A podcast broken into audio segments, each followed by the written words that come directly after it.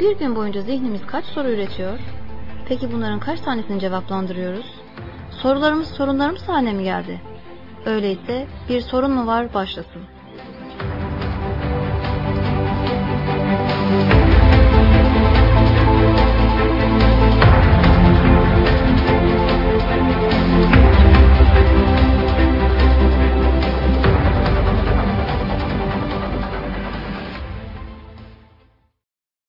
Hayırlı günler sevgili dinleyicilerimiz. Selam ve sevgilerimizle bugünkü Bir Sorun Var programına başlıyoruz.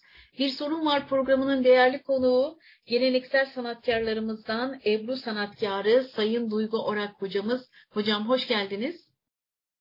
Hoş buldum. Selamünaleyküm.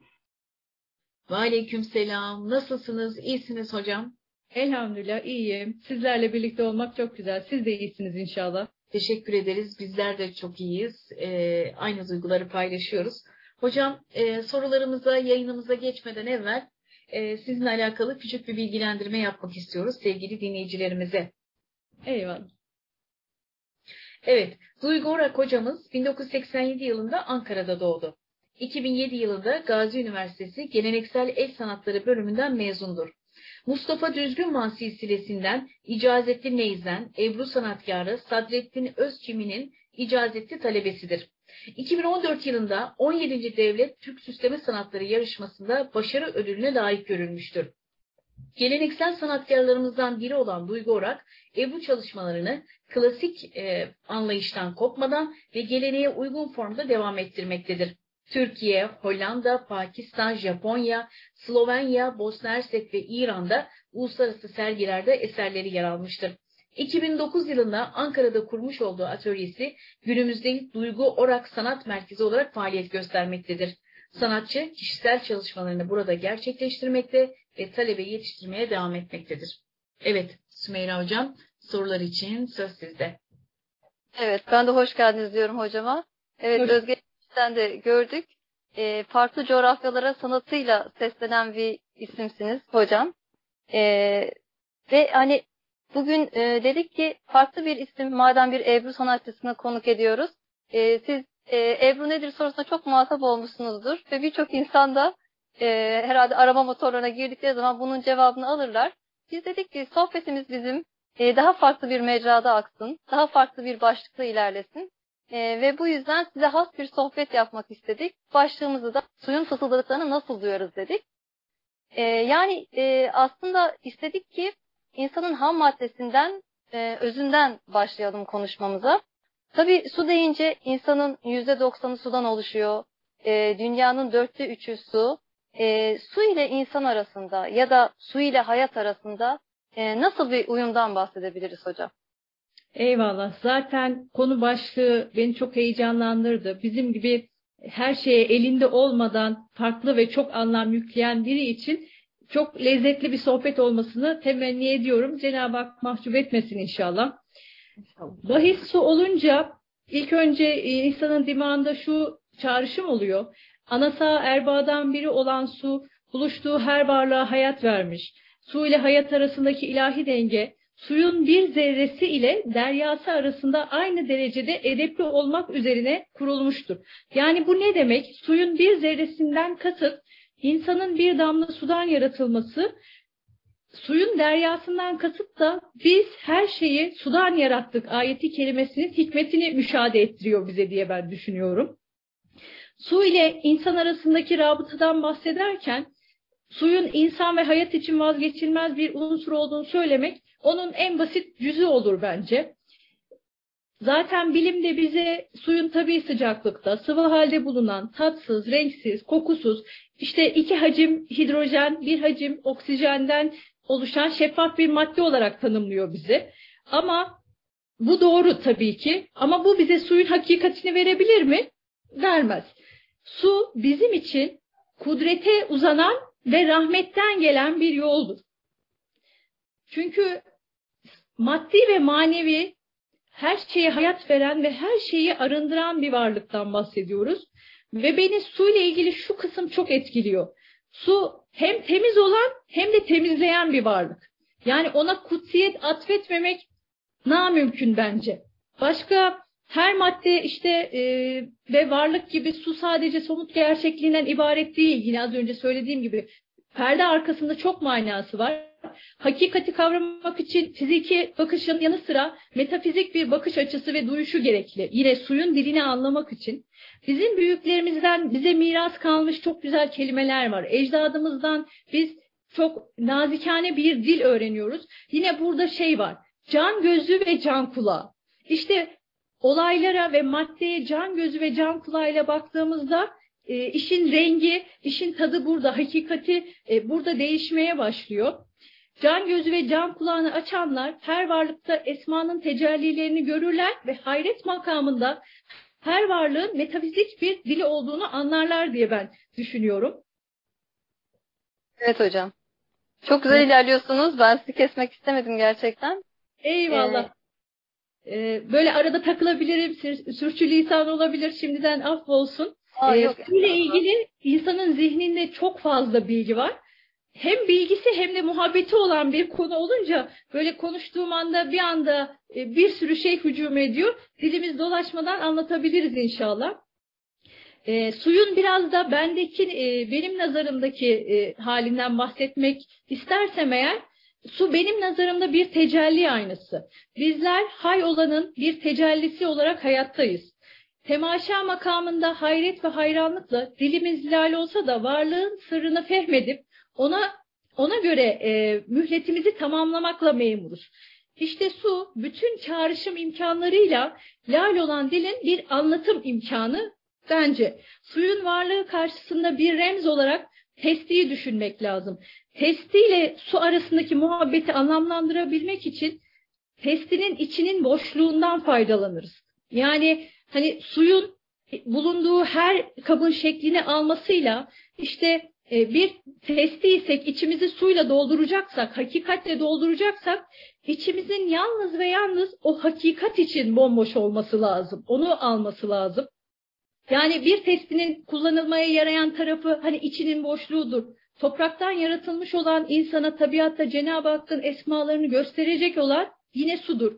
Cenab-ı Hakk'a aksettirecek ayna olan suya bakan aslını görür. Su ki bize bizi gösteren bir ayna. Yine benim nazarımca. Kendini görebilen de zaten hakkı göremez mi? Hakkı görür bir iznillah. Bu noktada hep aklıma şey geliyor. Cenab-ı Resulullah nefsini bilen Rabbini bilir hadis-i şerifi yine bende karşılık buluyor. Ve bir de şu an şey geldi aklıma. Mevlana İdris'in olsa gerek güzel bir dizisi var. Denize susayan testi nasıl tahammül etsin suya diyor. Bizler hakikate çok açız gerçekten.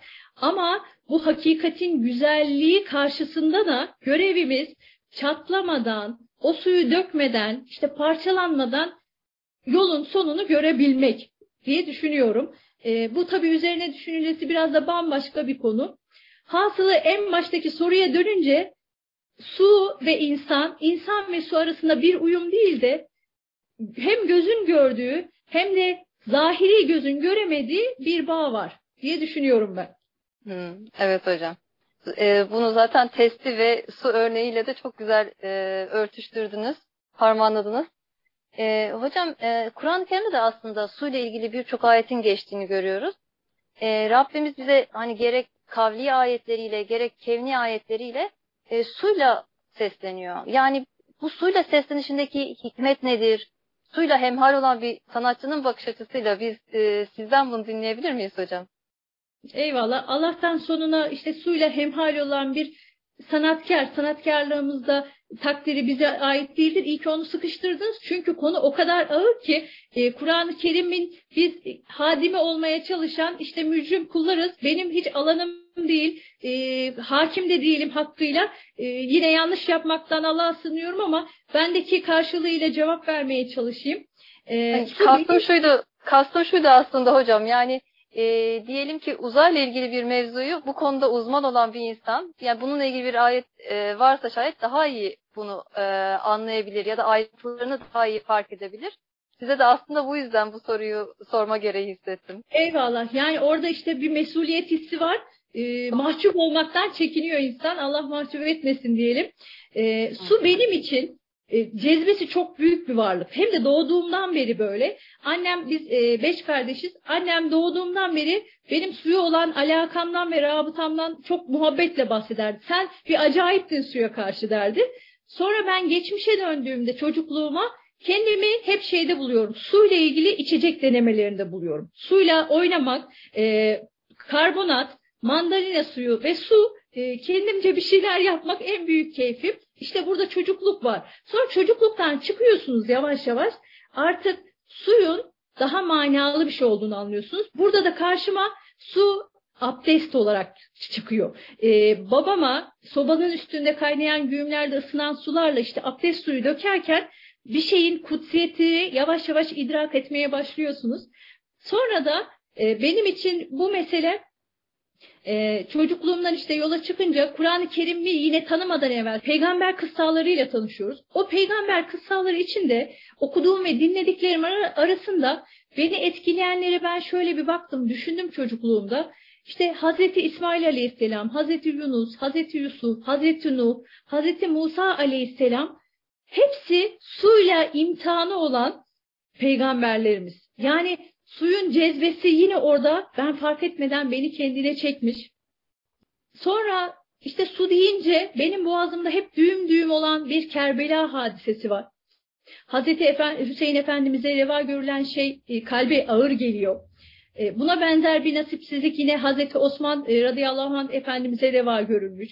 Hep e, Cenab-ı Resulullah ve onun sevdikleri suyla imtihan edilmiş. Su bizi imtihan eden, bizi yaşatan ve bizi öldüren büyük bir kudret kaynağı demek ki. Sıradan bir şey değil. Yani ben bazen diyorum ki ben mi bu kadar anlam yüklüyorum? Bu benim yüklediğim anlamdan mada bir şey. Gerçekten inkar edilemez bir e, etkileyici, cezbesiyle kuşatan bir tarafı var diye düşünüyorum ben. Sonra suyu düşününce işte bu hani bunlar için kevni ayetler diyebiliriz belki daha e, görünen e, diğer tarafa ben çok hakim olduğumu söyleyemem. O tarafta da bildiğim e, Enbiya suresi 30. ayeti kerime zannediyorum biz hayatı olan her şeyi sudan yarattık mealine denk geliyor. Bu inanılmaz etkileyici bir şey. E, bu gerçekten üzerine çok çok düşünüp, çok çok tefekkür edip, kainata tekrar ve tekrar bizi baktıracak, gözlerimizi çevirtecek güçte bir e, meal. Ve ben de naçizane suya her baktığımda o suya düşkünlüğüm e, bir damlada da bir zerrede de deryada da aynı e, derecededir. Ben hep celali ve cemali müşahede ediyorum kendimce. Yani hem çok güzel, çok etkileyici, hayran olunası hem de güç yetmez.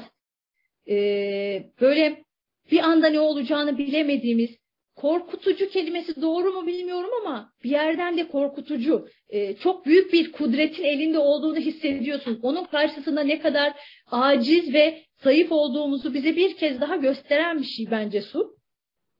Yani suda sadra şifa varlık olan suda böyle hem hayat var hem hüzün var e, benim gözlemlediğim kadarıyla. E, Kur'an-ı Kerim'e şöyle yine zihnimde döndüğümde cennet tasvirlerinin de en vazgeçilmez öğesi olarak yine suyu görüyoruz. Ben kendi kızıma da anlatırken hep buradan yola çıkıyorum. Bana anlatırken de hep böyle anlatıldı. Altından ırmaklar akan cennet.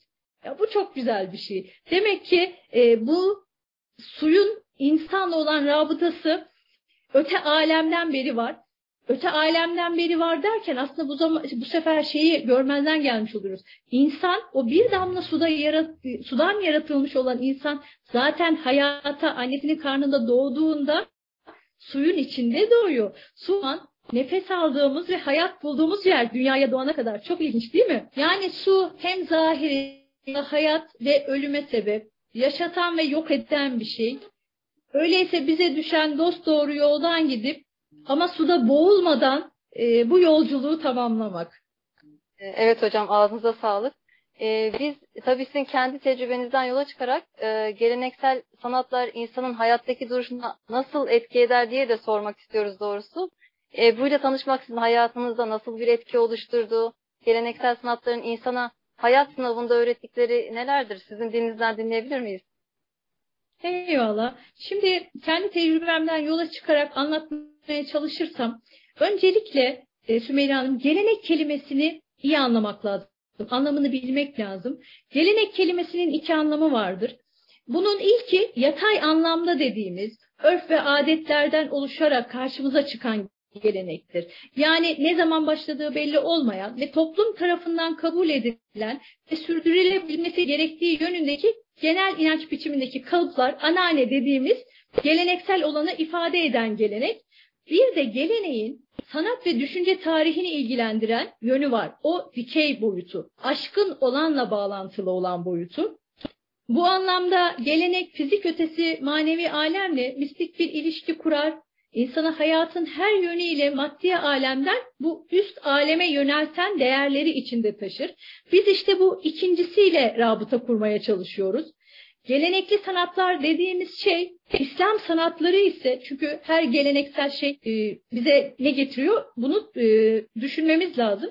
Ama ben icra ettiğim e, sanat benim icra ettiğim sanat İslam sanatları olarak geçen bir sanat. İslam sanatları ise insana çok şey katması ve onu yoğurmasını bekliyoruz haliyle. Çünkü bir mesuliyet var ve isminin ağırlığı var haliyle. Elbette bu da kişinin kendi nasibi miktarınca. Her şeyde olduğu gibi sanat yine amaç değil, araç. Bir dostumla sohbet ederken bana güzel bir cümle iletti. Dedi ki, yol yoktur, sen yürürsen yol olur. Ben bunu birkaç gündür düşünüyorum. Aslında çok doğru. Yani sanat evet hem bir yol hem de sanat zaten varlık aleminde var olmuş güzellikle o müstakil olarak güzel. Biz onu kendimize yol yapıp yürürsek bizim için e, bir nihai hayırlı nokta olur. Her türlü sanat, musiki, zanaat, hasıl kişinin kıymet verip kıymet bulduğu her şey kişinin gayretine, onun hakikatle anlamlandırmasına, hikmet nazarıyla bakışına göre şekillenir. Ben bunca yılın neticesinde şunu gördüm. İnsan hemhal olduğu şeyde neye talipse onu kavuşuyor. Kişinin amacı şöhretse şöhret olur, para kazanmaksa para kazanır, ee, insanlara hizmet etmekse niyeti Cenab-ı Hak onu öyle bir hadimeyler ama el üstünde tutar bir yandan da. Yani çünkü niyetler halisse yola çıkma niyetimiz yoldan çıkmamıza rağmen bizi hep güzel, emniyetli bir yerde tutabilir diye inanıyorum ben. Üstadların aziz ruhu, ecdadın hatırası arasından geçip sadece neden değil, nasıl sanat icra edildiğinin de sırrını vakıf, sırrına vakıf olmak isterse insan, önünde diz çökmesi lazım o sanatın. Bu diz çökme meselesi de öyle az uz bir süre değil. Uzun, çok uzun yıllar vermek lazım ki o böyle nazlı bir gelin gibi yüzündeki örtüyü açsın ve size cemalini göstersin. Gelenekli sanatlar denince bir de hep birlikte anılan edep kavramı var. Buna da değinmek istiyorum açıkçası. Hoş, içinde edep olmayan ne olabilir ki aslında? Ee, biz inanan insanlar için edepten e, uzak hiçbir parça, hiçbir zerre olamaz aslında. Ama bu sanatlarda demek ki insanın böyle bir hüsnü zannı oluşuyor. Bu sanatları icra eden insanların e, daha kamil, daha e, edepli, daha böyle nazikane, latif bir hayat çerçevesinde yaşaması bekleniyor. Hocam e, bu Türk sanatlarının edep ahlakıyla yakın ilişkisi bir nevi e, Türk tasavvufundaki e, öncülerin de sanatkarların da belki ilham kaynağı oluyor değil mi? Evet, evet biraz da öyle. Çünkü bu sanatların ilk bize geldiği çıkış noktalarında icra eden büyüklerimize baktığımızda Arzu Hocam, hiç sıradan kişiler icra etmemiş. İşte Özbek Şeyhi Şeyh Sadık Efendi, e, Hazerfen Necmettin Okçay, yine Şeyh Ethem Efendi. Bunlar manevi çok önemli, manen çok önemli isimler. Şimdi bizim gibi sıradan insanlar icra ediyor. Demek ki burada durup düşünülesi bir nokta var. E, edep, işte edebe yine bağlayacaksak da burada edep nedir sorusuyla burayı bağlamak lazım. Kişinin kendini, nefsini, Cenab-ı Allah'ı tanımasıdır edep. Sanat da bu tanıma ve bilmenin işin içinde bir araçtır sadece. Renklerin dünyasından işte yola çıkarız, ustaya layık olma, benlik sevdasından soyunup girdiği yolda kirlenmeden, e, bulanmadan duru bir su gibi kalmak bizim sanatlarımızın da edebidir diye düşünüyorum. Sanatı fikretme, zikretme, şükretme amacı görmek bir edep geleneğidir. Naçizane. Ebru'yla e, ben çok uzattım. Kusura bakmayın. Yok, yok hocam estağfurullah çok keyifli ve feyizli ilerliyor programımız. Devam edin lütfen. Eyvallah. Ebru ile tanışmak işte hayatımda nasıl bir etki oluşturdu dersek de bunu çok sık düşünüyorum gerçekten. Çünkü çok uzun yıllar olmuş. 17 yıla yakın bir vakit olmuş. Ben hep heyecanlanırdım. 10 yılı görür müyüm? 15 yıl böyle eskime isteği olur. Çünkü bu kadim sanatların eskidikçe değeri arttığını bilirdik de bizim anlamlandırmamızın da bu eskimeye bağlı olacağını ben bilemezdim. Şimdi böyle olgunlaştıkça tadından yenmeyen bir yere geldi. Ebru renklerin ve suyun rabıtasıyla kurduğu dünyaya beni çektiğinden beri işte usta neymiş, gelenek ne, sanat nedir, talebe ne demek anlayıp kavramanın yıllar alacağı bir deryaya düşürdü beni. Sevki selim, aklı selim ve kalbi selim üzere yaşayıp ölmek için hem bir yol hem de bir binit oldu bana. Ya elhamdülillah ben çok şükrediyorum. Cenab-ı Hak böyle beni tuttu ve bu sanatlarla tanıştırdı. E, çok şükür diyorum kendi adıma. Nihayetinde de son soruyu e, hatırlıyorum. Geleneksel sanatların insana e, hayat sınavında öğrettikleri nelerdir demiştiniz. Evet hocam. Bu aslında beni aşan bir soru. Ben de e, eksik, kusurlu bir kulum. Bu sanatlar üzerinden üstadlar, hocalarım hayattayken bir şeyler söylemek bize düşmez ama söz bize düştüğünde de onlardan öğrendiklerimizle layıkıyla bir şeyleri aktarmaya gayret etmek lazım. Ben şunu öğrendim. Bu sanatlarda kişinin en büyük sevda insan sevdası değilmiş, benlik sevdasıymış. Benlik sevdası çok dişli, çok tutucu ve soyunması çok zor bir sevda. Ve sanatkar kişiden genelde ne bekleriz biz? İşte daha tevazu sahibi, daha olgun, daha başı yerde. Halbuki sanatkarın imtihanı çok ağırdır. Öyle olunca bizim bu deryada bir meyyit gibi suyun üstüne uzanıp çırpınmadan, benlik kaygısına düşmeden kendimizi sanata ve bunun bu sanatın hizmetine adamamız lazım. Ben bu şekilde insanın güzelleştiğini öğrendim. Şöyle toparlamak gerekirse son olarak e, geleneksel sanatlar günümüz zamanında insana çok şey katmaya çok müsait. Çünkü artık kirlenmiş, çünkü artık tüketmeyi çok kolay hazmetmiş, kabullenmiş bir toplum olduk. Sanat cemiyet hayatıyla aslında ilerleyen bir şeydir. Bir atmosferde doğan bir şeydir. Biz, biz bunu kaybettik. Herkes ziyadesiyle bireysel ve ziyadesiyle dünyevileşti. Buna kendi nefsimi de katıyorum. O yüzden bu İslam sanatları belki bizim dönüp bu sanatın doğduğu yeri, hizmet ettiği yeri ve tekamül sürecinde bizi neye boyadığını hatırlatması adına çok güzel bir kapı olabilir. Çünkü insan cennet meşreplidir. Güzele meyli oradan gelir. Ee, insan güzeli her yerde arar. Ee, fıtri olarak bu böyledir. Ama bunu yanlış kapılarda ararsa insan kaybolup gidebilir. Sanat işte bu doğru kapılardan biridir diyerek sonlandırabiliriz belki sohbetimizi. E, hocam o kadar altı çizilesi cümleler kurdunuz evet. ki gerçekten bu e, tatlı sohbetin bitmesini hiç arzu etmedik biz de e, burada sizi dinlerken. E, tabii programın sonuna yaklaşırken e, sizin de söylemek istediğiniz son sözleriniz var mı? E, temenni dilekte olabilir e, ya da e, dinleyicilerimizin zihninde kalmasını istediğiniz mesajlarınız varsa sizden dinleyebiliriz hocam. Ben tekrar sizlere bu imkanı bize verdiğiniz için teşekkür ediyorum. Hele ki böyle dediğiniz gibi Ebru nedir sorusu artık cevap vermek istemediğimiz bir soruyken bu sohbeti yapmak benim için çok ayrı bir keyifti. E, su dediğim gibi çok güzel bir konuydu. Biz 35'e 50 teknelerde çalışırız Sümeyra Hocam. O 35'e 50 tekne bir derya olup, o küçücük tekne yani bir derya olup sizi içine çeker. Onda boğulmazsanız zaten güzel bir şey çıkartamazsınız. Buradaki boğulmaktan kasıt teslim olmaktır. Kişi hangi işi icra ediyor olursa olsun sanat ehli gibi sanatlı ve estetik bir şeyle yapmak istiyorsa eğer o inanılmaz güzelleşiyor. Bizim şu an için toplumda benim naçizane gözlemlediğim eksik olan şu. Zarif, ve estetik, güzel kaygısı yok insanlarda. Her şey çok çabuk tüketilmek isteniyor. Halbuki biz çok zarif bir peygamber ümmetiyiz. Bu Muhammedi ahlakı her yerde arayıp ve her yerde ortaya çıkması için tüm gayretimizle bence e, çabalamalıyız diye e, naçizane bir dua temennisiyle bitireyim.